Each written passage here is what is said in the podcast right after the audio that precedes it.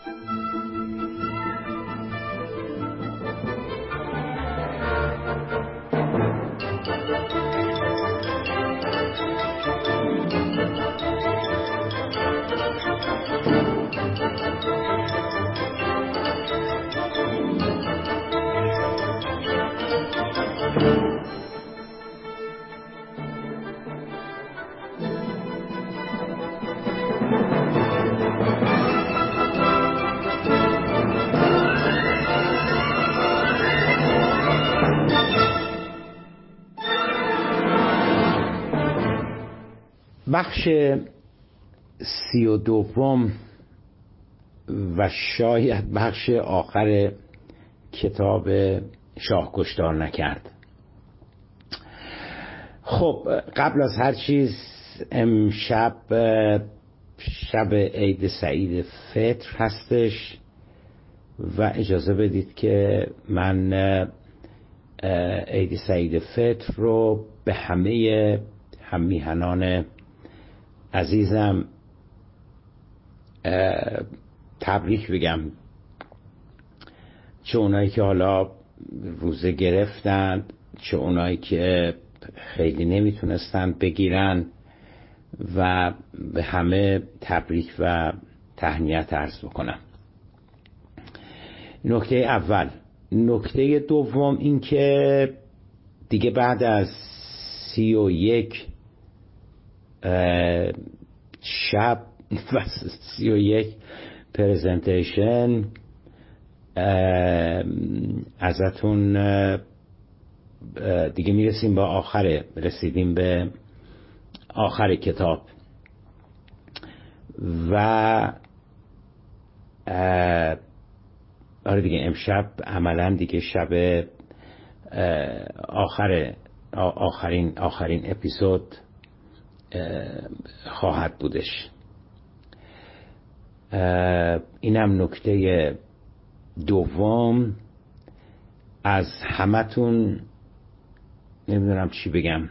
حلالیت میطلبم. از طرفداران علا حضرت پوزش میطلبم. اگر بعضا اسباب ناراحتیشون رو این بخشهایی از این کتاب فراهم کرد از طرفداران انقلاب طرفداران نظام هم پوزش میطلبم اگر بخشهایی از این کتاب شاید خیلی خیلی بخشای این کتاب اسباب رنجششون شد از همتون پوزش میطلبم. اما بریم سراغ اصل مطلب. رسیدیم به اینجا که سیاست حقوق بشر مصادف شده بود با همین اواخر 55 اوایل 56 و سیاست دادن آزادی ها فضای باز سیاسی که شاه در ایران به وجود آورده بود و خب به دلیل مخالفت های عمیق ریشهدار و گسترده‌ای که با رژیم شاه وجود داشت در ایران به مجرد اینکه یک کمی آزادی داده شد و جریانات سیاسی روشنفکران کانون نویسندگان روحانیون دانشجویان دانشگاهیان متوجه شدن که مثل اینکه اگر تظاهر بکنن علیه رژیم شاه. اگر اقدامی بکنن علیه رژیم شاه دستگیر نمیشن بازداشت نمیشن سرکوب نمیشن. یواش یواش ترسشون ریخت. از اوایل سال 56 تو قسمت های بعدی دیدیم که یکی پس از دیگری کسانی که ده سال 15 سال 25 سال می‌شد سکوت کرده بودن یواش یواش شروع کردن نامه سرگشاده نوشتن گرد هم جمع شدن بیانیه دادن یواش یواش تو راهپیمایی شرکت کردن و هر که آمدن جلوتر هیچ واکنشی از سوی رژیم شاه به وجود نیامد. با هیچ واکنشی از سوی رژیم شاه مواجه نشدند.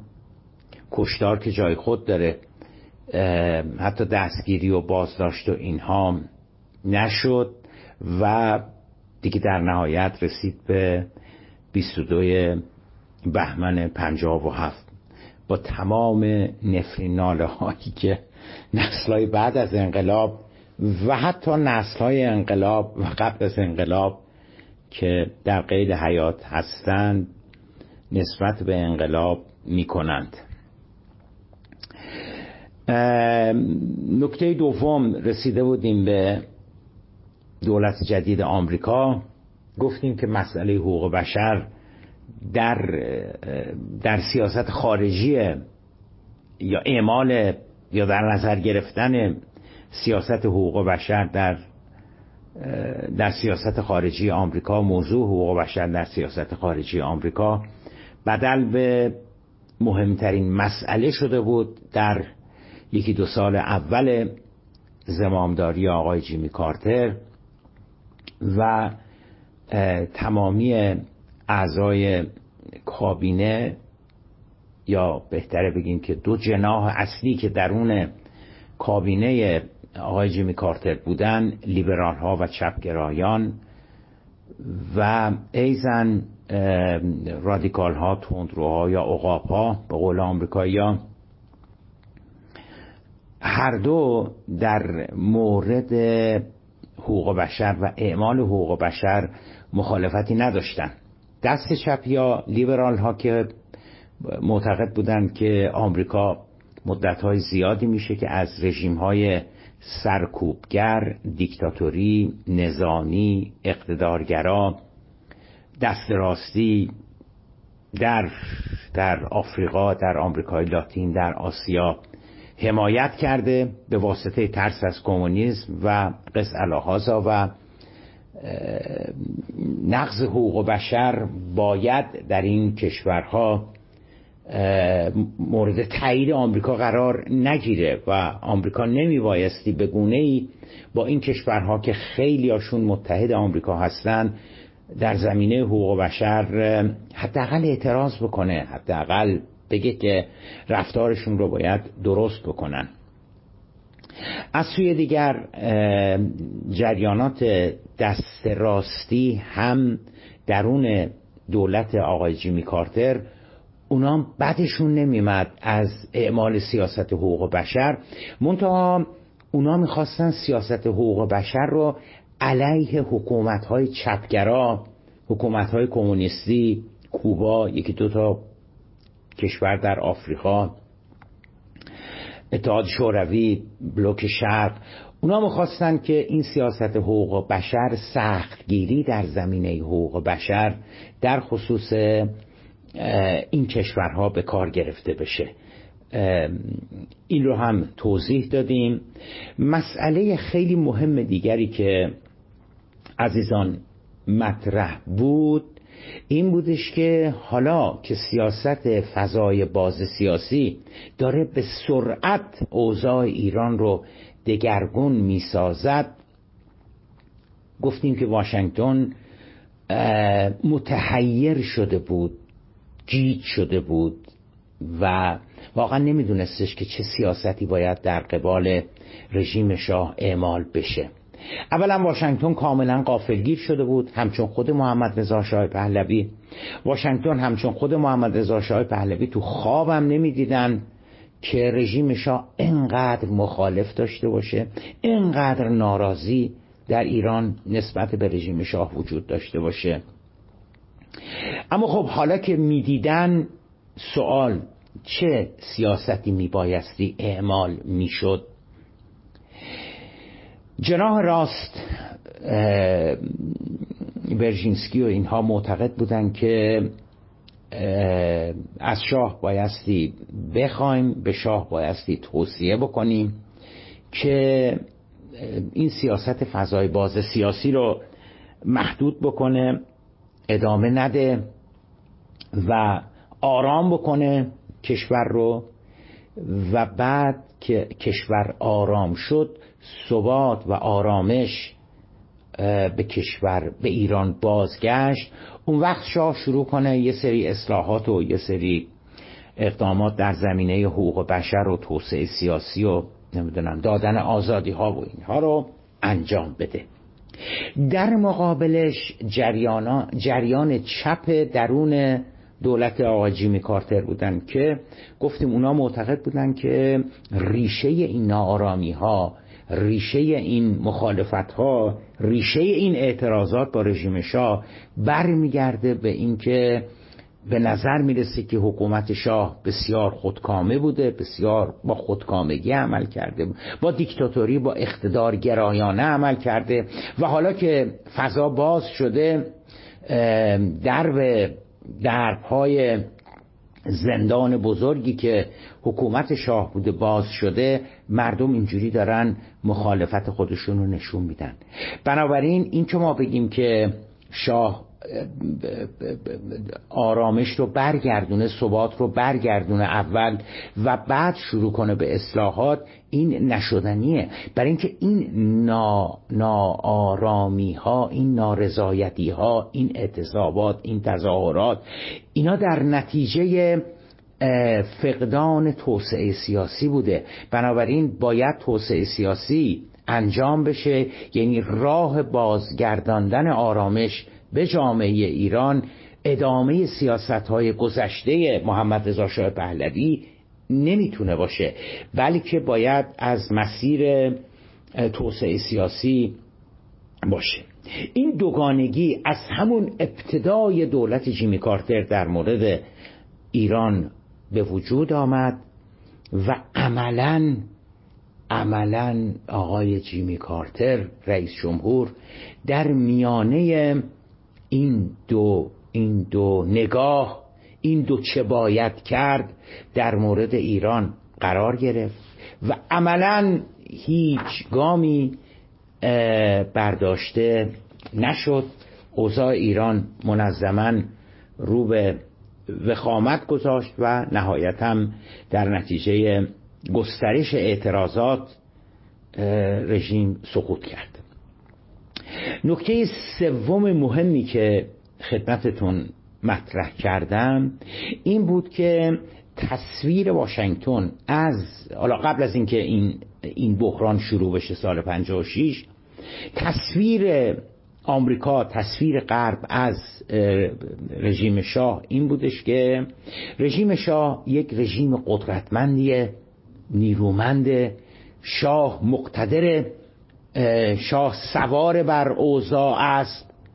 بنابراین حالا اگر یه مقداری آزادی داده بشه حالا یه مقداری ناملایمات هم به وجود بیاد بیثباتی و هرج و مرج و تظاهرات اینا به وجود بیاد. خیلی جای دوری نمیره.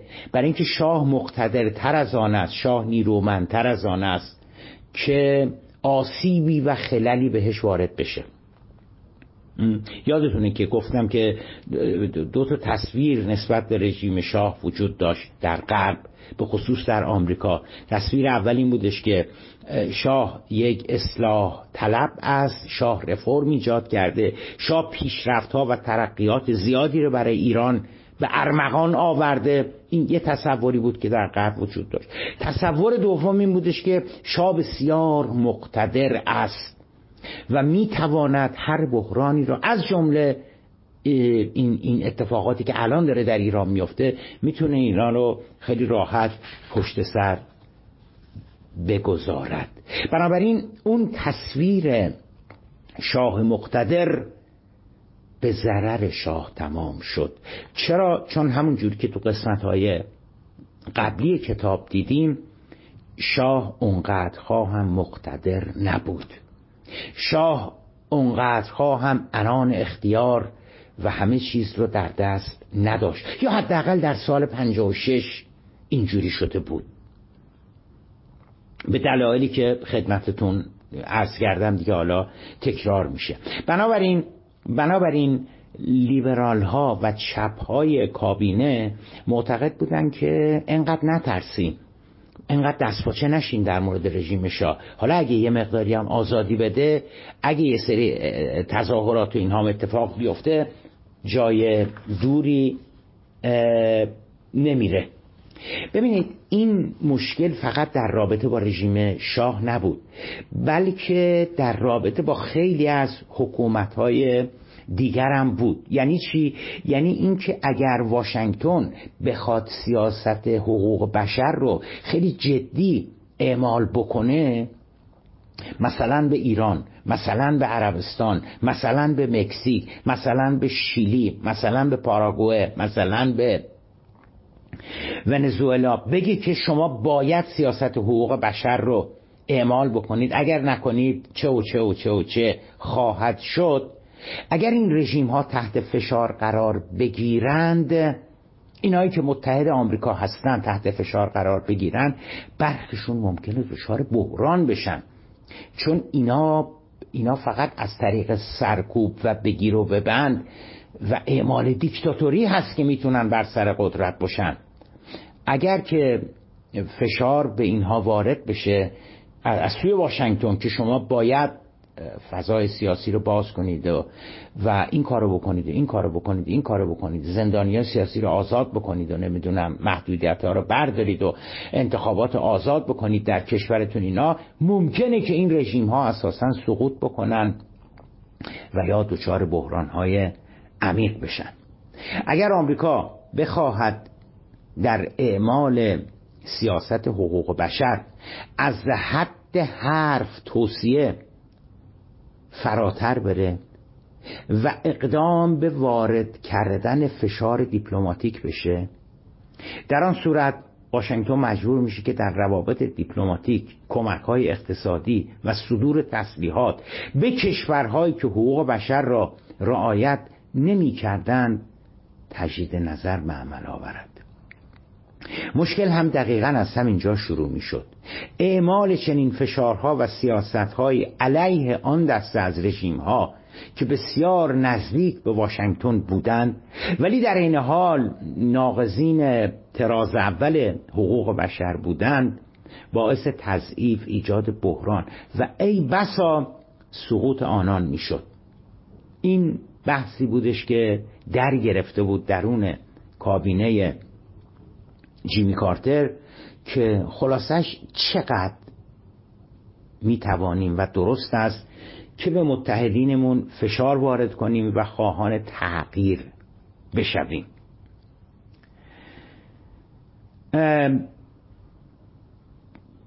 دیگه بیشتر از این فکر نمی کنم نیازی به توضیح باشه مشخصه. اما حالا می‌رسیم به اونجا که چرا اون تصویر شاه نیرومند به ضرر شاه تمام شد. اما در مورد ایران و با توجه به توانمندی بالای رژیم شاه این نگرانی چندان وارد نبود. کدوم نگرانی؟ این نگرانی که اگر به رژیم شاه یه مقداری فشار وارد بشه رژیم شاه ممکنه دچار بحران بشه. چرا این نگرانی در مورد رژیم شاه وارد نبود؟ برای اینکه اون, اون تصوری که در 15 سال بود تو آمریکا بود که رژیم شاه خیلی قدرتمند و خیلی مقتدر و اینا. اما در مورد ایران و با توجه به توانمندی بالای رژیم شاه این نگرانی چندان وارد نبود. رژیم شاه به زم واشنگتن نیرومندتر و مقتدرتر از آن بود که سیاست های تنبیهی و احیانا فشار از ناحیه واشنگتن به منظور بهبود حقوق بشر آن را با مشکلی روبرو سازد. آن تصویر رهبری نیرومند و مقتدری که از شاه در واشنگتن طی سالها ترسیم شده بود رهبری ترقیخواه که با مخالفین جدی روبرو نبود. آخه ببینید فقط مسئله دیدیم که فقط مسئله نبود که آمریکایی شاه رو خیلی مقتدر و نیرومند تصور می‌کردن. تصور دیگر آمریکایی یا بهتر بگیم توهم دیگر آمریکایی مثل خود شاه این بودش که خیلی هم مخالفین اونجا وجود ندارن. اما حالا اینا درد و سر آفرین شده بود. یکی از عواملی که کمک به شکل گرفتن جدی آن تصویر کدام تصویر شاه نیرومنده است؟ گزارشات ریچارد هولمز سفیر آمریکا در ایران در سالهای 52 الی 56 بود. یعنی قبل از قبل از ویلیام سالیوان. که خود و همسرش روابط بسیار نزدیک و صمیمانه با شاه و همسرش فرح پهلوی داشتند. روابطشون انقدر نزدیک بود که شهبانو همسر خانم سینثیا هولمز اسم همسر سفیر بود. تنیس بازی می‌کردن از سواری با هم دیگه می‌رفتن و اصلا جدا از اینکه ایشون سفیره و اونم اعلی حضرته اصلا روابط خیلی صمیمانه و نزدیکی داشتن. جالبه که وقتی سال پنجاب و هفت دی پنجاب و هفت بیست شیش دی پنجاب و هفت شاه از کشور خارج میشه می‌دونیم دیگه یه مدتی در بیمارستان اسوان بیمارستان مصر اونجا بیمارستان نظامی مصر اونجا بستری بوده دیگه چون مریض بوده دیگه داشته برای سرطانش معالجه می‌کرده. و جالبه که یکی از کسانی که میاد به ملاقاتش احوال پرسیش خانم سینثیا هولمز بوده که از که از واشنگتن میاد از آمریکا میاد. در ضمن اینم داخل پرانتز بگم اینجا تو کتاب نیومده. ولی این خانم سینثیا هولمز بعدا خاطرات خودش رو نوشته و اگر اشتباه نکنم این کتاب هم به فارسی ترجمه شده. شاید هم نشده باشه. ولی خاطرات سینثیا هولمز خیلی جالبه. از جمله یکی از جالبترین بخش های این کتاب که توصیه می‌کنم بخونید روزی هستش که سینثیا هولمز رفته به, به ملاقات محمد رضا شاه پهلوی. یعنی محمد رضا شاه پهلوی تو بیمارستان آسمان آسوان در مصر رو تخت بیمارستان خوابیده و سینتیا هولمز حالا آمده به ملاقاتش. چهار سال میگم که خیلی با هم دیگه روابط صمیمانه داشتن. و خیلی جالبه که شاه چی میگه به سینتیا هولمز؟ از وقت جالبه دلم نمیاد اینو بهتون نگم. فکر می‌کنم فکر می‌کنم قبلا تو این کتاب گفتم. حالا اگر نگفته باشم من تو کتاب مقدمه بر انقلاب اسلامی است. شاه وقتی شاه وقتی سینتیا هولمز رو می‌بینه حالا شاه رو تخت بیمارستان دراز کشیده. می‌دونید چی میگه؟ سه بار به سینتیا هولمز میگه وای وای وای. وای می‌دونید به انگلیسی یعنی چی دیگه؟ وای یعنی چرا؟ می‌دونید چی داره میگه دیگه؟ میگه چرا این کار کردیم چرا با کشور من این کار کردین؟ به سینتیا هولمز میگه. گروه بابای من به خاطر منافع خودتون منافع خودتون چی؟ حالا گروه بابای من نمیگه من دارم به نقل از شاه میگم. یعنی اینقدر شاه معتقد بود که آمریکایی ها پشت بهش خنجر زدن. بگذاریم اینو داخل پرانتز بهتون گفتم. برگردیم به برگردیم به گزارشاتی که هولمز سفیر آمریکا از رژیم شاه نوشته بود. هولمز تصویر یک رهبر موفق و نیرومند را در طی چهار سال مأموریتش در ایران از رژیم شاه و قدرت و توانایی های بینظیر آن برای واشنگتن ترسیم کرده بود. آنچه بر وزن گزارشات هولمز می افزود این واقعیت بود که قبل از آمدن به تهران آقای ریچارد هولمز سالها رئیس سازمان سیا بود. یعنی کم آدمی رو آمریکایی‌ها نفرستاده بودن به تهران برای برای سفارتشون. نقل قول دارم براتون می‌خونم از کتاب لیدن و لوئیس. از صفحه 77 کتاب لیدن و لوئیس. دارم نقل قول رو می‌خونم. طرفداران اعمال فشار برای رعایت حقوق بشر می‌دونید چی رو دارم میگم؟ همون دعوایی که تو کابینه شده بود که چقدر باید به اینا فشار وارد بکنیم. اگه فشار وارد کنیم اینا اصلا ممکنه سقوط بکنن دچار بحران بشن. اگه خیلی به متحدین آمریکا فشار وارد کنیم که حقوق بشر رو بخوان رعایت بکنن. طرفداران اعمال فشار برای رعایت حقوق بشر از گزارشات ریچارد هولمز نفع زیادی بردن. نیاز به توضیح چندانی نیست که استفاده از اهرم فشارهای اقتصادی سیاسی و نظامی مثلا کاهش یا نفروختن تسلیحات نظامی بر علیه شاه با توجه به توانمندی های وی نمی توانست آسیبی به آن وارد سازند می‌فهمین چی دارم میگن دیگه؟ دارم میگن که شاه انقدر قوی بود که اگه به علیهش حالا یه مقداری هم فشار وارد می‌کرد آمریکا که حقوق بشر رعایت بکنه خیلی هم آسیبی به, به رژیم شاه وارد نمی‌کرد چون شاه خیلی قدرتمند بود.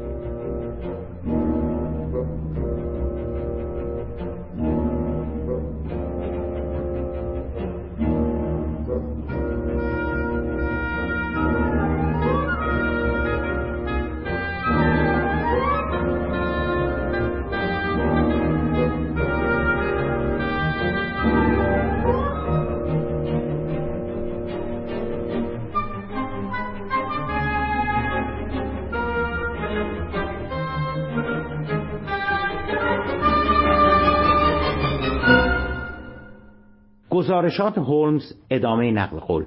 گزارشات هولمز از شاه تصویر یک پادشاه قدرتمند ساخته بود که همه چیز را به طور کامل زیر کنترل داشت. و علاوه ارزیابی هولمز از قدرت نظامی شاه هم بسیار خوشبینانه بود. به نحوی که از نظر او اگر ایران مورد حمله یکی از همسایگان رادیکال عرب خود قرار می گرفت مثلا عراق قوای نظامی شاه به خوبی قادر بود چنین حمله ای را در هم شکند. همانند سایر مقامات و ناظرین آمریکایی و غربی که در نیمه اول تا اواسط دهه پنجاه یعنی از 1350 تا 1355 56 با شاه آشنایی پیدا کرده بودند. هولمز, هولمز نیز تحت تأثیر قدرت و ثروت افسانه‌ای رهبر ایران قرار گرفته بود که در آن سالها شاه شاهان را احاطه کرده بود. پایان نقل قول از کتاب لیدن و لوئیس. جدا از گزارشات هولمز برآوردهای نهادهای امنیتی از جمله سازمان سیا CIA هم مبین توانایی های بالای رژیم شاه بود. سازمان سیا در شهریور 57 ببینید دوستان اینو توجه بکنید. این این این این یه جمله چقدر مهمه. نشون دهنده نگاه آمریکایی‌ها به شاه بوده در شهریور 57 یعنی چقدر؟ چهار ماه پنج ماه شیش ماه مونده به انقلاب. سازمان سیاه در شهریور 57 یعنی کمتر از پنج ماه به سقوط رژیم شاه در ارزیابیش از وضعیت رژیم شاه می نویسد نقل قول. ایران ایران نه تنها در یک موقعیت انقلابی قرار ندارد بلکه حتی آثار و علائمی از نزدیک بودن شرایط انقلاب هم در آن به چشم نمی‌خورد. این نقل قول رو از کتاب بری روبین براتون اووردم از صفحه 204 کتاب بری روبین. این کتاب هم که در مورد ایران و آمریکا هستش سال 1980 آمده بیرون یعنی حدود چهل سال پیش. سفارت آمریکا در تهران و سازمان سیا تنها نهادهای آمریکایی نبودند که در ارزیابی وضعیت ایران و رژیم شاه تا به این اندازه به خطا رفته بودند. سازمان تحلیل اطلاعات دفاعی آمریکا اسم اسم اصلیش هست Defense Intelligence Analysis. این این یه, یه،, یه سازمانی یه نهاد که همین به اصطلاح برای تجزیه و تحلیل وضعیت استراتژیکی قدرت نظامی و سیاسی و این غیره کشور هاست. این نهاد این سازمان این هرچی اسمش هست یک ماه بعد از ارزیابی سازمان سیا مال سازمان سیا شهریور 57 بود. مال این سازمان مال Defense Intelligence Analysis یک ماه بعدش یعنی در مهر ماه سال 57 می نویسند که می‌گوید که نقل قول انتظار می رود شاه در ده سال آینده نیز همچنان در قدرت باقی بماند. از کتاب استمپل که قبلا منبعش رو بهتون گفتم صفحه 6 کتاب استمپل این رو براتون آوردم. از دید طرفداران اعمال سیاست حقوق بشر با توجه به تصویر نیرومندی که توسط سفارت آمریکا در تهران و سایر نهادهای آمریکایی سیایه و غیره و غیره و غیره پیرامون شاه در واشنگتن شکل گرفته بود او می توانست اندکی وضعیت حقوق بشر را در کشورش بهبود ببخشد و با مخالفین سیاسیش با مدارای بیشتری برخورد نماید بدون آنکه ثبات و اقتدار رژیمش با خطر جدی روبرو شود. در این حال این نکته مهم را مجددا در پایان این بحث باید یادآوری نماییم. ببینید ببینید.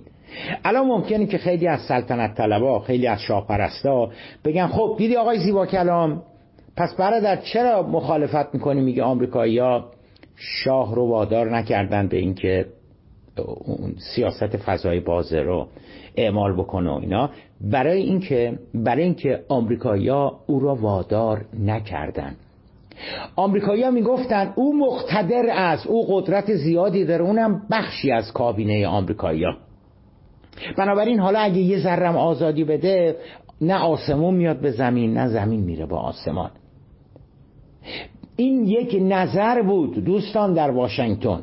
این به معنای آن نبود که آمریکایی‌ها سفارت آمریکا آقای جیمی کارتر آقای برژینسکی آقای سایروس ونس آقای هارولد بران به هیچ وجه به اون معنا نبود که پاشونو گشته بودن بیخ خر شاه و فشار می‌دادن که باید فضای سیاسی رو باز کنی. نه نه نه نه.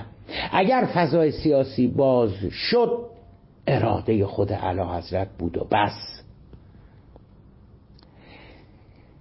این نکته که می‌خوام, می‌خوام یادآوری بکنم را همینه.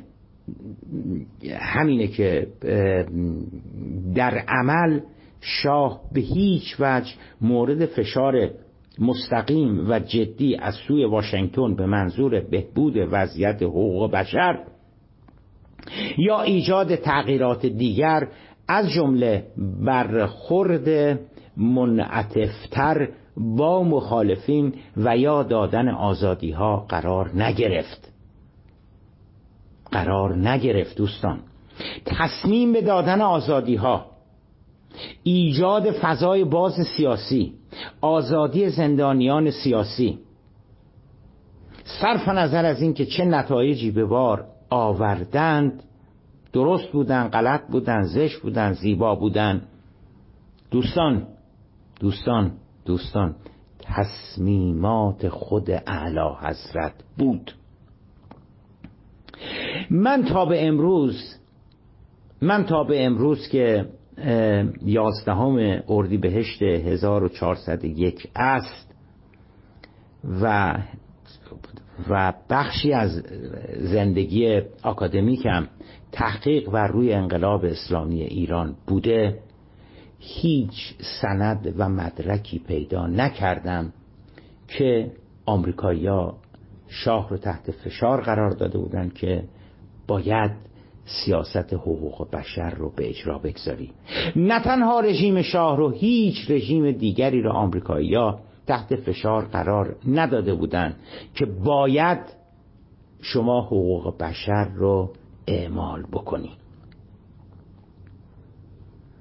این سیاست بود اما این سیاست هرگز به صورت عملیاتی در نیامد که شما که متحد ما هستی برزیل، آرژانتین، شیلی، مکزیک، عربستان، ایران و پروندهتون سیاه هستش از حقوق بشر شما الا و باید یه تغییراتی به وجود بیاورید. هرچه بود در حد بحث و گمان بود. بالاترین دلیلی که دارم دوستان این هستش که این هستش که در همون سال 56 57 کم نبودن حکومت هایی که رژیم هایی که پروندهشون به سیاهی پروندهشون در زمینه حقوق بشر به سیاهی پرونده محمد رضا شاه پهلوی بود.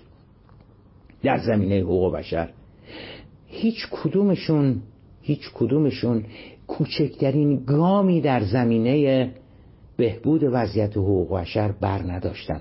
نه برزیل برداشت نه آرژانتین برداشت نه مکزیک برداشت نه شیلی برداشت نه عربستان سعودی برداشت نه نه نه نه. هیچ کدومشون بر نداشتن. آبم از آب تکون نخورد. می‌فهمین چی دارم میگم؟ دارم میگم اگر رژیم شاه آزادی نداده بود فضای باز سیاسی در سال 56 ایجاد نکرده بود. اگر شاه اجازه نداده بود که مخالفین بیان در خیابونهای تهران ظاهر بشن علیهش تظاهرات بکنن راهپیمایی بکنن و خواهان سرنگونیش بشن اگه اجازه نداده بود آبم از آب تکون نمی‌خورد. یعنی یعنی قرص و محکم می‌خوام بگم. اینجوری نبود که آمریکایی‌ها بهش بگن که محمد رضا شاه پهلوی اگر زندانی های سیاسی را آزاد نکنی ما می‌دونیم با تو اصلا و ابدا چنین چیزی نبود. تصمیم تصمیم خود اعلی حضرت بود. آخرین نکته که در خصوص کارتر سیاست حقوق بشر و شاه باید گفته شود نگاه متوهم و آکنده از تئوری توطعه شاه به آن سیاست می باشد نگاه سراسر خطایی که به زیان خود محمد رضا شاه پهلوی هم تمام شد. پیشتر گفتیم که از بخت بد شاه سیاست حقوق بشر زمانی مطرح شد که تصویر بسیار نامطلوبی از وضعیت حقوق بشر ایران در غرب به وجود آمده بود. اشاره کردیم که امنستی اینترنشنال عفو بین الملل در سال پنجاب و چهار یعنی یک سال قبل از به روی کار آمدن جیمی کارتر رسما اعلام کرده بود که در هیچ کشوری از جهان وضع حقوق بشر اسفناکتر از ایران نیست. به نقل از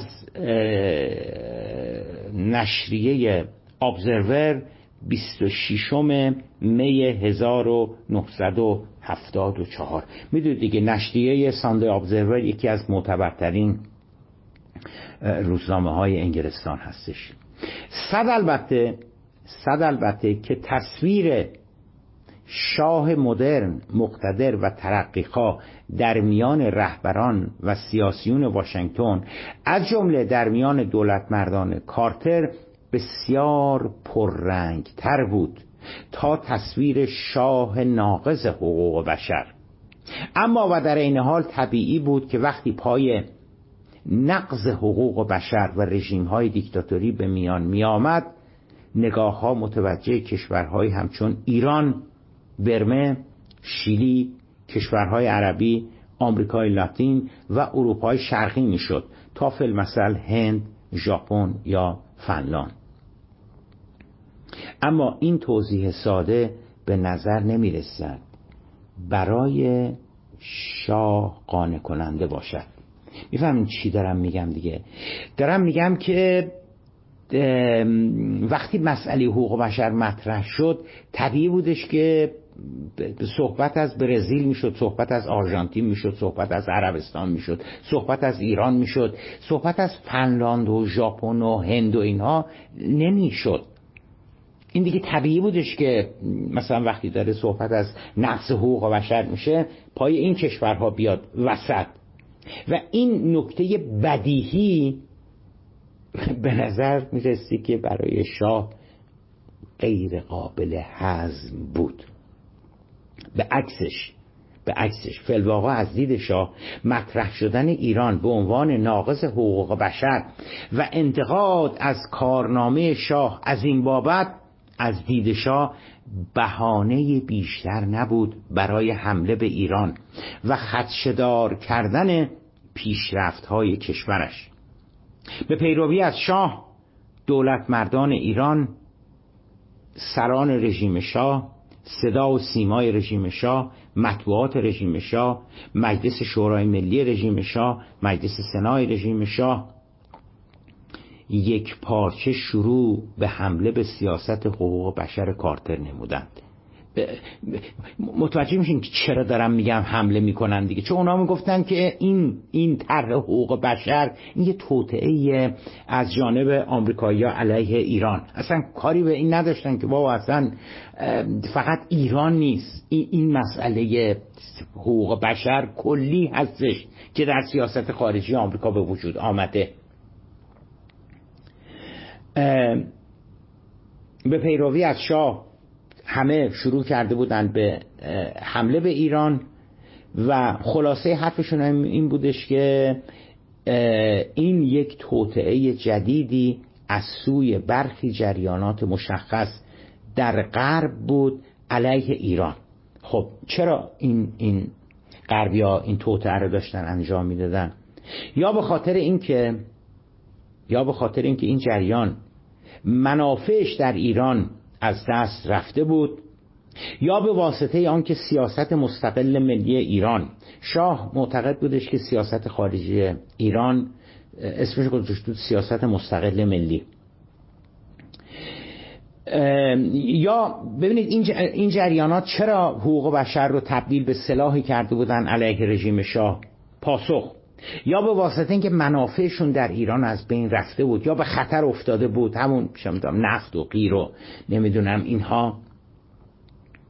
و یا اینکه سیاست مستقل ملی ایران به رهبری پدر تاجدار صدی شده بود در برابر مطامع و منافع استعماری آنان در ایران. و بعد هم همان داستانهایی که پیشتر با آنها پرداختیم. یعنی چرا این سیاست را پیش گرفتن؟ چون ایران در برابر مطامع شرکت های نفتی که همچنان می‌خواستند نفت ارزان و مفت از اوپک ببرن ایستادگی کرده بود. چرا علیه ایران شده بودند و به بهانه حقوق بشر به رژیم شاه حمله می‌کردن؟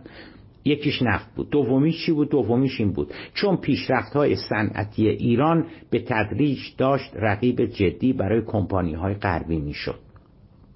دیگه چی؟ دیگه اینکه حسادت غربی ها از رشد و توسعه باور نکردنی ایران اینم یکی دیگه از دلایلی بودش که غربی ها دست ایران ناراحت شده بودن و سایر تحلیل هایی که پیشتر با آنها پرداختیم. این بحث مفصلتر در کتاب انقلاب اسلامی اومده. سه چهار صفحه صفحه 182 الی 185 اینا رو بیشتر مطرح کردم. در یک جنبندی کلی از روابط شاه و آمریکا در دوران انقلاب و برخلاف تمامی تصویر و تصورات سیاست زده ایرانی ها متوهم ایرانی ها اعم از طرفداران انقلاب یا برعکس طرفداران شاه واشنگتن در دوران انقلاب هیچ گامی نه در جهت تضعیف و نه برعکس در جهت حمایت از شاه بر نداشت. عرض کردم خدمتتون رژیم جمهوری اسلامی میگه که تا دقیقه 90 از شاه پشتیبانی می‌کردن. مخالفین انقلاب میگن که از پشت خنجر زدن آمریکایی‌ها و و با مخالفین شاه کنار اومدن. کتاب داره میگه که هر دوی اینها تصورات توریای توتعه ما نوادگان دایجان ناپلون هستش که حالا در سال 1401 همچنان این, این تئوریا رو تو روح و جسممون داریم. نه اینکه واشنگتن نمی‌خواست و تمایل داشت شاه سقوط کند بلکه بی ارادگی و انفعالش همانطور که دیدیم ناشی از این واقعیت بود که قریب به یک دهه می‌شد که واشنگتن از یک سو تصویر و تصوری از شاه پیدا کرده بود که در بهترین حالت بخشی از واقعیت بود و نه تمام آن. حسب آن تصویر تصویری که تو غرب از شاه به وجود آمده بود. اولا که خطری شاه را به هیچ روی تهدید نمی کرد. ثانیا او مخالفین جدی نداشت و با توجه به پیشرفتهایی که برای کشورش کرده بود اساسا دلیلی برای مخالفت با وی وجود نداشت. ثانیا بالفرض هم که شاه با بحرانی مواجه می‌شد او نیرومندتر و مقتدرتر از آن بود که آن بحران کار دستش بدهد و رژیمش را با خطری جدی روبرو سازد. به زعم واشنگتن از دید واشنگتن او به آسانی قادر بود آن بحران را پشت سر بگذارد. دقیقا همان تصویر و تصوری که خود شاه داشت. نتیجه آن که وقتی بحران فرا رسید این فقط شاه نبود. که قافلگیر و با بحران چه باید کرد روبرو شده بود. آمریکایی ها هم که مدتهای مدیدی می‌شد دنبال روی ایران شده بودند همانند خود شاه قافلگیر شده و هیچ پاسخی به چه باید کرد نداشتند. واشنگتن سالها می‌شد که تمامی تخم مرغهایش را در سبد شاه گذارده بود. بود و نبود همه مناسبات و منافع سیاسی، اقتصادی و استراتژیک آمریکا در ایران به نحو حیرت انگیز و باور نکردنی به رژیم شاه و شخص اعلی حضرت تنیده شده و گره خورده بود. گویی ایران یعنی شاه و شاه یعنی ایران. جالب است که این در هم تنیدگی این پیوند این گره خوردن یا هر نام دیگری که برای توصیف آن به کار ببریم آنچنان نیرومند در هم تنیده و به تعبیری به صورت فلج کننده در آمده بود که زمانی هم که بحران ایران شروع شد آمریکایی ها هرگز نتوانستند مستقل از شاه اعمال تصمیم گیری و سیاست متفاوتی نمایند. به زبان ساده تر به زبان ساده تر مشکل فقط در این خلاصه نمی‌شد که آمریکایی‌ها همه تخم مرغ هایشان در ایران را در سبد محمد رضا شاه پهلوی گذارده بودند. مشکل بعدی آن بود که آنقدر از همه لحاظ به محمد رضا شاه پهلوی وابسته شده بودند و منافع آمریکا را به شاه و بقای وی گره زده بودند که وقتی شاه دچار بحران شد آمریکایی ها نیز همچون کوری که اساکش کور دیگری است به دنبال شاه وارد بحران شدند و با تناب شاه آنها هم به قهر شاه افتادند. عملا در طی آن دو سال سرنوشت ساز 56 و 57 واشنگتن هیچگاه نتوانست گامی فراتر از شاه بردارد. در تمامی ماههای سرنوشت ساز انقلاب ایران که شاه سرگردان مستعصل بلا تکلیف و منتظر معجزه‌ای بود تا شاید اوضاع آرام شود و او نجات پیدا کند وضعیت آمریکایی ها هم چندان بهتر از علا حضرت نبود. آنها هم هیچ تصمیم سیاست یا رویکرد مشخص و قاطعی را نتوانستند در رابطه با بحران ایران به اجرا بگذارند.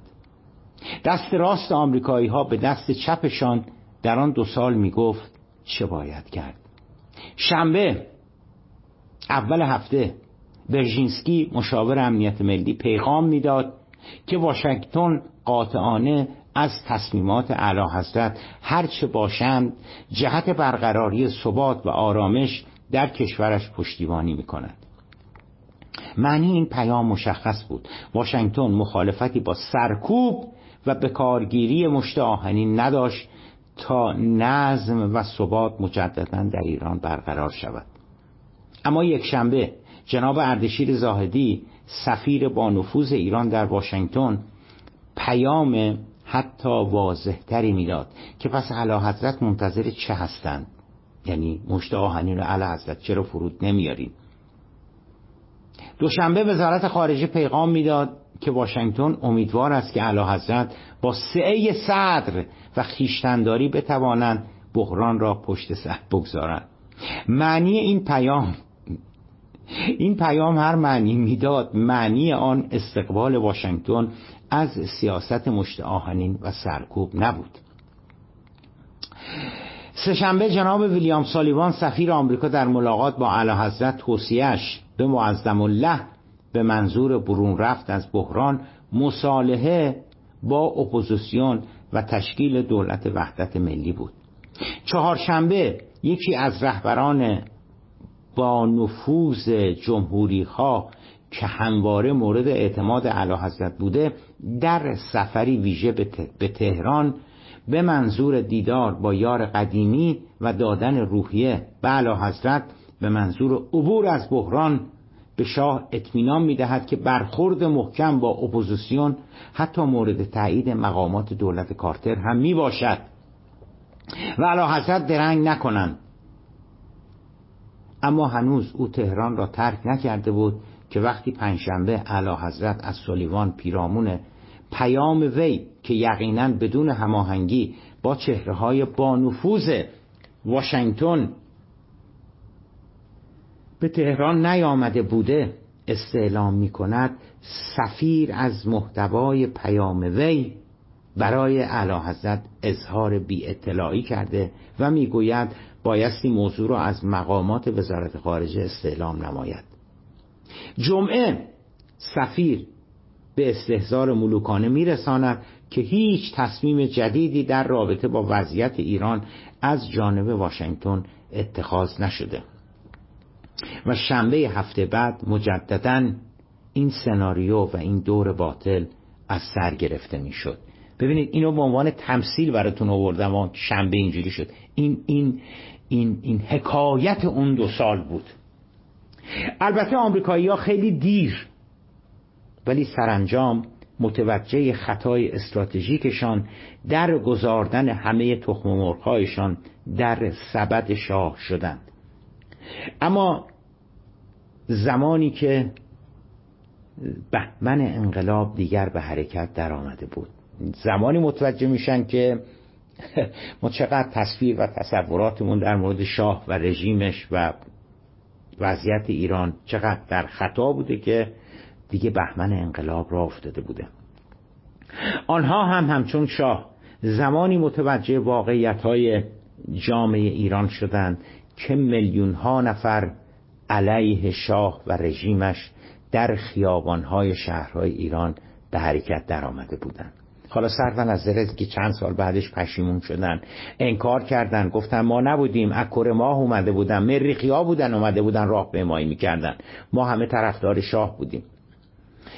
از آن نقطه به بعد که دیگه بهمن را افتاده یعنی اواخر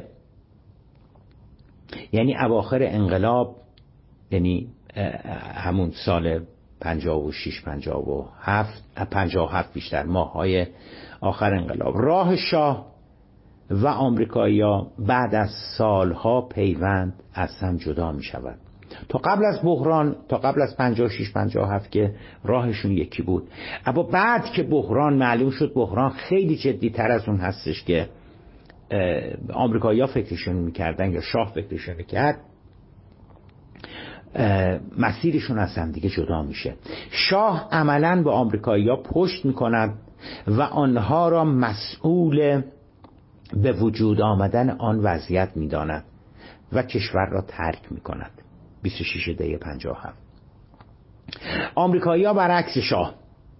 واقعیت ها را اگرچه دیر اما بالاخره میپذیرند و متوجه خیلی مسائل می‌شوند. از آن نقطه به بعد امید واشنگتن به چهره های میان روی است که نزدیک به آیت الله خمینی هستند. مثل دکتر مرحوم دکتر یزدی و نمی‌دونم مهندس بازرگان و شهید بهشتی و نمی‌دونم اینها. آمریکایی ها امیدوار بودند که رهبران و چهره های میان رو موفق شوند که سرانجام یک نظام معتدل در ایران بعد از انقلاب به وجود آورند. نگاهشان هم در مجموع به رهبری معتدل انقلاب درست بود. یعنی یعنی این نگاهشون به اینکه اطرافیان آیت الله خمینی یه سری افراد معتدل و میان رو هستن مثل بنی صدر رو همشون همشون که اون چهره ها و شخصیت هایی که اوایل انقلاب بودن. نسل اولیه رهبران انقلاب اهم از روحانیون و غیر روحانیون بسیار معتدل و میان رو بودن. بازم تکرار می‌کنم نسل اول رهبران انقلابی که حالا بعضا تو دولت موقت بودن بعضا در شورای, شورای انقلاب بودن. میان رو و معتدل بودن. نه به دنبال استکبار ستیزی بودن نه به دنبال آمریکا ستیزی بودن نه به دنبال دشمنی با غرب بودن نه به دنبال نابودی اسرائیل بودن و نه به دنبال صدور انقلاب.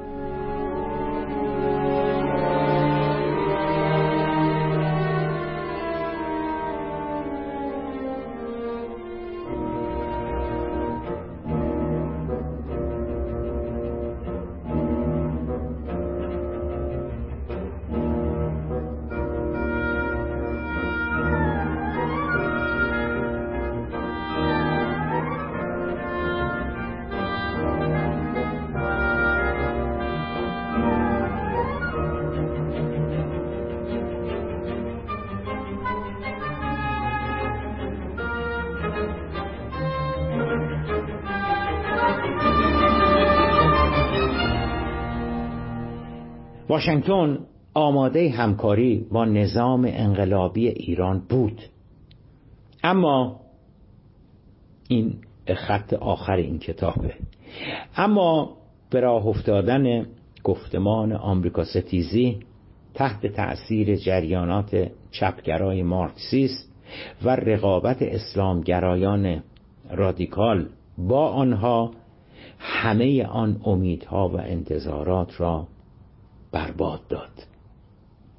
همه اون امیدها و انتظاراتی که آمریکایی‌ها داشتن و درست هم بود انتظاراتشون که این کسانی که دارن میان سر کار در ایران آدمای معتدل و میان روی هستند و و دلیلی نداره که دلیلی نداره که در حقیقت از اینا ترسید. نگاهشون هم درست بود. شما به ادبیات دوران انقلاب وقتی برمیگردی باز میگردی حتی حتی اون چه که توسط خود آیت الله خمینی گفته می‌شد چه در پاریس چه در تهران بعد از انقلاب نه صحبت از مرگ بر آمریکا بود نه صحبت از نابودی اسرائیل بود نه صحبت از صدور انقلاب بود نه صحبت از این بود که ما نظام سلطه رو می‌خوایم می‌خوایم نابود بکنیم. این چیزهایی که امروز گفته میشه هیچ کدومشون نه جزو اهداف و آرمانهای انقلاب بودن نه جزو شعارهای انقلاب بودن. اما چیزی که هیچ کس تصورش رو نمی کرد این بودش که اون جریان معتدل و میان رو به کنار زده شد توسط جریان رادیکال که ملهم و متأثر از ادبیات چپ بود از ادبیات مارکسیستی بود دانشجویان مسلمان پیرو خط امام. خیلی از چهره ها و شخصیت های اسلامگرا که پیوستند به موج جریان رادیکالی که برخواسته بود. به هیچ وجه من اعتقاد ندارم که پای شوروی در میان بود. به هیچ وجه من اعتقاد ندارم که پای حزب کمونیست روسیه در میان بود. خیر خیر.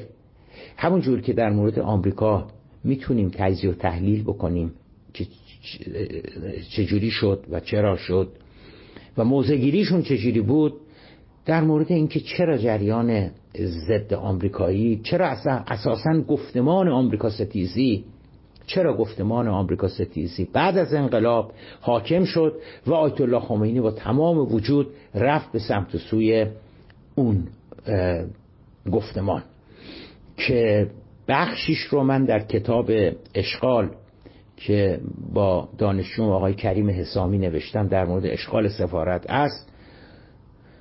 اونجا من یک مقاله 40 50 صفحه‌ای دارم که از جمله به این مسئله پرداختم که چه شد که اون جریان معتدل و میان روی انقلابی به حاشیه رانده شد. در همون سال نخست انقلاب و جریان تندرو و رادیکالی که همچنان امروز هم در سال 1401 بر سر قدرت است در حقیقت رهبری انقلاب و نظام جمهوری اسلامی رو به دست گرفت. به هر حال اینا دیگه خیلی مربوط به شاه کشتار نکرد. نمیشه خیلی مربوط به این کتاب نمیشه و انشالله اگر عمری باقی ماند و حضرت حق یاری کردند می‌خواهم به این بپردازم که چه شد که آمریکا ستیزی وجه قالب گفتمان انقلاب اسلامی شد. و فقط چیزی که بهتون می‌تونم بگم هیچ تئوری توطعه در کار نبود و برمیگرده به وضعیت جریانات سیاسی. در ایران جریانات سیاسی که حالا رها شدند و آزاد شدند و می‌تونن اعمال قدرت بکنند اینها بودند که در حقیقت انقلاب رو حل دادن به سمت سوی آمریکا ستیزی و این چیزی که تا به امروز است. و نکته مهم این که چرا آیت الله خمینی ازشون تایید و پشتیبانی کرد و با تمام وجود آمد پشت این جریان تندروی متأثر از جریان چپ قرار گرفت. بسیار خوب. کتاب به پایان می‌رسه. دیگه فهرست منابع فارسی کتاب و فهرست منابع انگلیسی کتاب هست. یه بخش دیگری کتاب هم هستش که من یه بخش دیگر کتاب هم هست که من اینو نخوندم از, از این چند شب که شروع کردم. اجازه بدید حالا که کتاب تموم شد اول کتاب رو هم براتون بخونم. تقدیم به کادر زحمتکش پزشکی و پرستاری و کلیه کارکنان بیمارستان ها و مراکز بهداشتی درمانی کشور که در ایام مواجهه با کرونا با تمام وجود تلاش کردند برای نجات هممیهنانشان یعنی کتاب در حقیقت تقدیم شده به کادر پزشکی. بعد فهرست مطالب هستش. بعد پیشگفتار کتاب هستش اجازه بدید که پیشگفتار کتاب رو هم براتون بخونم که دیگه تمام تموم بشه. پیشگفتار پیشگفتار. کی رفته ای دل که تمنا کنم تو را؟ کی بوده ای نهفته که پیدا کنم تو را؟ جرقه اول این کتاب چند سال پیش زده شد. وقتی به مناسبت 26 دی سال روز رفتن شاه از ایران برای روزنامه شرق یادداشتی نوشتم تحت عنوان شاه فرار نکرد. آن مقاله با حجم زیادی از مخالفت و اعتراض روبرو شد. خلاصه اعتراضات هم آن بود که برعکس آنچه که مقاله عنوان کرده بود شاه اتفاقا فرار کرد. به علاوه متهم شدم که بعد از رضاشاه مثل اینکه حالا نوبت به تطهیر پسرش رسیده. البته آن سالها هنوز بخت و اقبال سلطنت طلب ها یعنی همون سال 96 95 96 مثل امروز گل نکرده و تعریف و تمجید و ستایش از محمد رضا شاه پهلوی سکه بازار نشده بود. چند سال بعدش رسیدیم به اعتراضات دیماه 96 و آبان 98 که دیگر ستایش از پهلوی ها به صورت یک شعار درآمد. متوجه شدم که کم نیستند نسل بعد از انقلاب و ایزن بسیاری از هم نسل خودم که بدون علم و اطلاعی از عملکرد محمد رضا شاه پهلوی و صرفاً به واسطه بغض و کینهشان از انقلاب و نظام نگاه یا درستتر گفته باشیم احساس مطبوعی نسبت به محمد رضا شاه پهلوی پیدا کردند بلخص بعد از کشتار آبان 98 این باور قوت گرفت که محمد رضا شاه پهلوی بعد از اینکه با مخالفت مردمش در دوران انقلاب مواجه می شود حاضر به کشتار نشده و از قدرت کنارگیری می کند مجموعه این برخوردها که اساسشان بیش از آن که بر روی بررسی عملکرد شاه در دوران انقلاب باشد صرفا مبتنی بر عواطف و احساسات می باشد باعث شد تا در مقام واکاوی عملکرد شاه در دوران انقلاب برایم که او به راستی چگونه با ناآرامی ها و اعتراضات دوران انقلاب برخورد می کند آیا آنگونه که سلطنت طلب ها و مخالفین نظام ظرف سالهای اخیر استدلال می کنند او حاضر به سرکوب و کشتار معترضین نشده و در مقابل از قدرت کنارگیری می کند یا برعکس آنگونه که طرفداران انقلاب می‌گویند کشتار می نماید اما سرانجام وقتی متوجه می شود که سرکوب فایده نداشته و قطار انقلاب را نمی‌تواند متوقف سازد از قدرت کنارگیری کرده و کشور را ترک می کند کدام روایت به حقیقت نزدیکتر است؟ نام کتاب را در ابتدا گذارده بودم چرا شاه کشتار نکرد. اما به تدریج احساس کردم که نفس این پرسش جانبدارانه است. مثل اینکه بگوییم چرا صادق زیبا کلام سرقت نکرد. گویی قرار بوده و انتظار می‌رفتی که او سرقت نماید و حالا می‌پرسیم که پس چرا سرقت نکرد. نام کتاب را از استفهامی بودن به در آوردم و گذاردم شاه کشتار نکرد.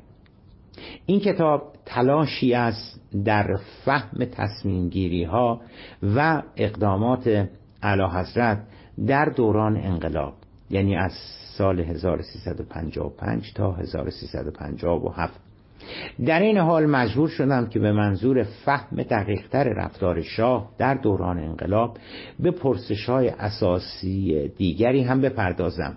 از جمله اینکه شیوه زمامداری وی در طول سی و هفت سال سلطنتش وضعیت روحی روانی و احوالات شخصی شاه در آن دو سال منتهی به انقلاب باورهای خصوصی شاه باورهای دینی شاه و بالاخره عملکرد و تعامل میان شاه و آمریکا در آن دو سال سرنوشت ساز به تک تک اینها هم بپردازم حاجت به گفتن نیست که با توجه به احساسات هر دو طرف هم طرفداران علا حضرت و هم مخالفین ایشان سوژه این کتاب چقدر مناقشه برانگیز می‌تواند باشد.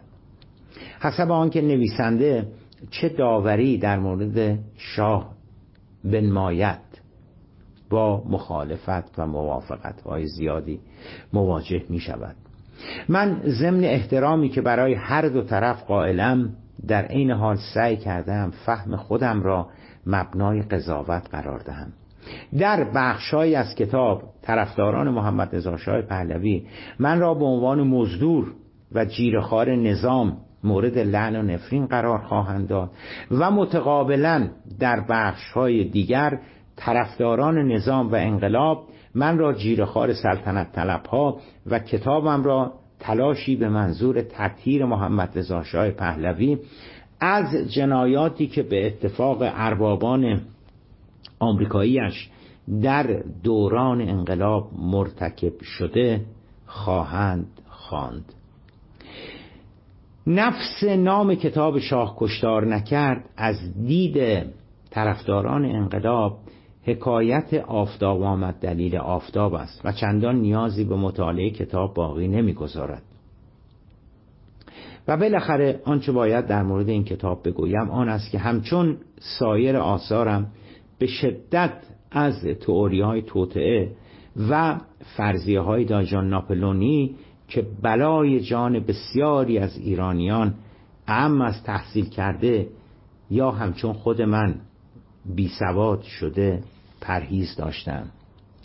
میماند ذکر نام کسانی که در نوشتن این کتاب دینی برگردنم داشتن مقدم بر هر مخلوق یا موجود داخل پرانتز یا هر نام دیگری که میبایستی به ویروس کرونا داد از کرونا بایستی نام ببرم.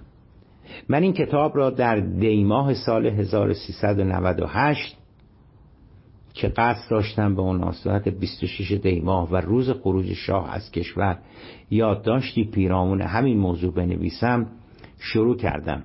و اگر کرونا خانه نشینم نمی کرد احتمالا هنوز اندرخم یک کوچه بودم.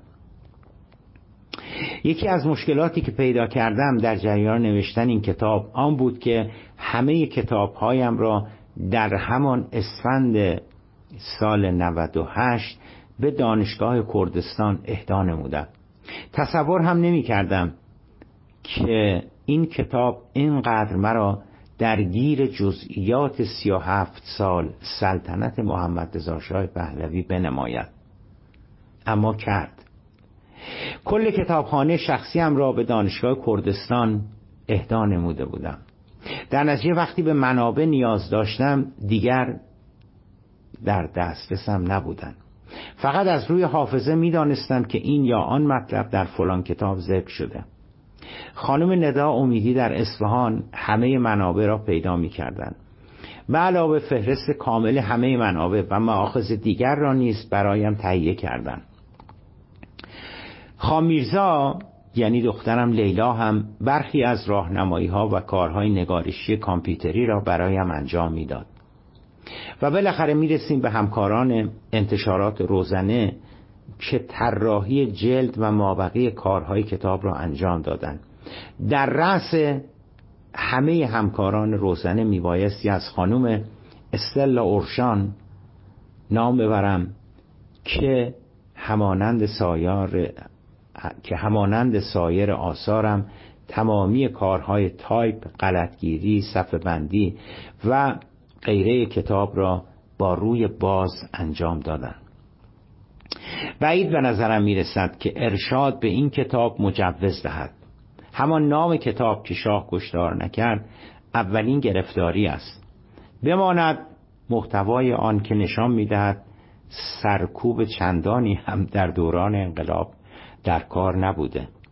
به علاوه به زیر سوال رفتن و فرو ریختن بسیاری از مفروضه ها و مدعیات دیگر نظام اسلامیمان. از جمله در مورد عملکرد و دشمنی آمریکا و رژیم شاه در دوران انقلاب با مردم ایران. امیدوارم مثل کتاب رضاشاه مجبور نشویم این اثر را هم خارج از کشور چاپ کنیم. در عشق تو هم نصیحت و پند چه سود زهراب چشیدم مرا قند چه سویم گویند مرا که بند در پاش نهید. دیوانه دل است پای در بند چه سود؟ آذر 1399 صادق زیبا کلام این دوستان پیشگفتار این کتاب بود. وقتی در آذر 1399 انتشارات روزن جناب آقای علی رضا بهشتی شیرازی بزرگوار. این رو فرستادن کتاب رو فرستادن برای برای وزارت ارشاد. ارشاد هیچ جوابی نداد. حالا مال رضاشاه رو جواب دادن گفتن اینجوری کنین اینجوری کنین که معاملمون نشد هیچ کاری حاضر نشدم من انجام بدم. توصیه های اونها رو. اما جالبه که شاه کشتار نکرد و اصلا دیگه جوابم ندادن. بعد و تحریر یعنی بعد از اون پیش گفتار آذر آذر 99 این چند خط رو در بعدا به پیشگفتار اضافه کردم. همانطور که پیشبینی می‌شد ممیزی ارشاد با چاپ کتاب موافقت ننمود. حتی زحمت اینکه پاسخ به انتشارات روزنه بدهند را هم به خودشان ندادند. لاعلاج ناشر متوسل به یکی دو ناشر خارج از کشور شد که چندان به جایی نرسید. جناب آقای شهرام همایون حفظه الله رئیس تلویزیون کانال یک تیوی وان پیشنهاد دادند که حاضرن کتاب را در آمریکا چاپ کنند. البته گفتن که در ممیزی ارشاد در واشنگتن آشنا دارند و مشکلی نیست می‌تونن مجوز رو بگیرن و گرفتنم جز وصل تو دل به هر که بستم توبه. بیاد تو هر کجا نشستم توبه. در حسرت تو توبه شکستم صد بار. زان توبه که صد بار شکستم توبه. صادق زیبا کلام مهر 1400 این یه تیکه بعد و تحویل هم به به پیشگفتار کتاب وقتی در آمریکا چاپ شد بعدا اضافه شد. میماند ابراز تشکر از همتون از اینکه گوش دادین به این سی و دو اپیزود در طی این شبها و خوشحال میشم استقبال می‌کنم از نظراتتون از کامنت هاتون می‌دونید دیگه تا حالا سه چهار تا روم هم راجع به این کتاب توی, توی کلاب هاست گذاشتیم. ولی اگر هر نظری دارید هر موضوعی دارید هر بخشیش که فکر می‌کنید غلطه نادرسته خوشحال میشم اگر برام بنویسید هم در کانال تلگرامم می‌تونید بنویسید هم تو واتساپ می‌تونید بنویسید. و دیگه هم هم می‌تونید ایمیل برام ایمیل برام انجام بدهید. دیگه همین دیگه شما رو به خداوند عزت می سپارم و در آستانه حلول ماه حلول حلول عید سعید فطر به همتون تبریک و تهنیت می‌کنم طاعات همگی. قبول و سلام.